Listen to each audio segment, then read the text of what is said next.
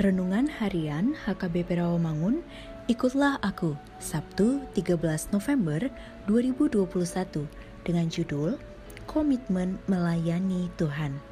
Bacaan kita pada pagi ini tertulis dalam 1 Samuel 3 ayat 1 sampai 18 dan bacaan kita pada malam ini tertulis dalam Markus 12 ayat 1 sampai 12.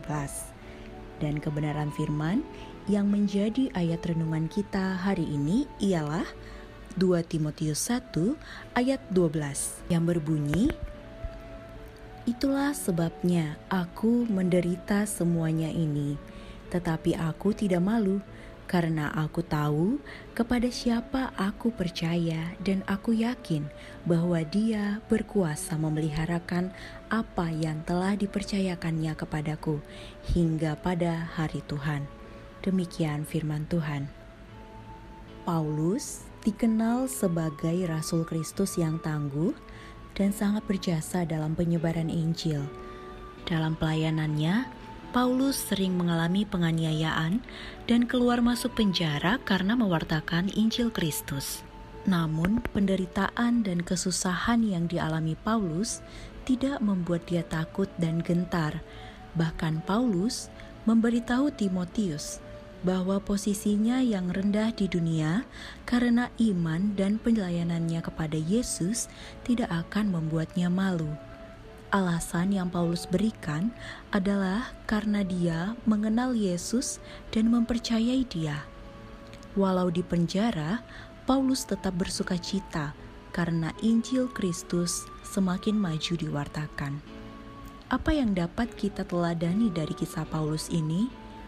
Paulus mengingatkan kita untuk mempunyai komitmen yang kokoh di dalam Tuhan.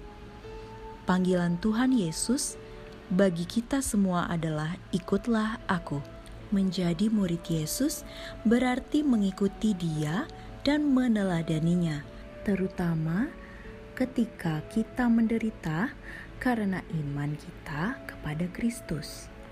Apa pun perkara yang sedang kita hadapi saat ini, dan dalam situasi apa pun, marilah kita selalu memegang komitmen kita kepada Tuhan dan memberikan yang terbaik dalam pelayanan yang Tuhan percayakan kepada kita. Percayalah bahwa tidak ada yang dapat memisahkan kita dari kasih Allah.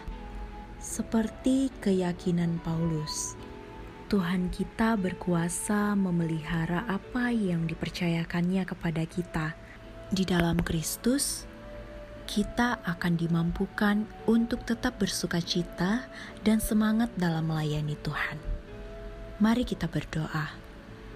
Tuhan yang pengasih, kami bersyukur atas pemeliharaanmu. Mampukan kami ya Tuhan untuk dapat menjalani panggilanmu dalam hidup kami. Amin.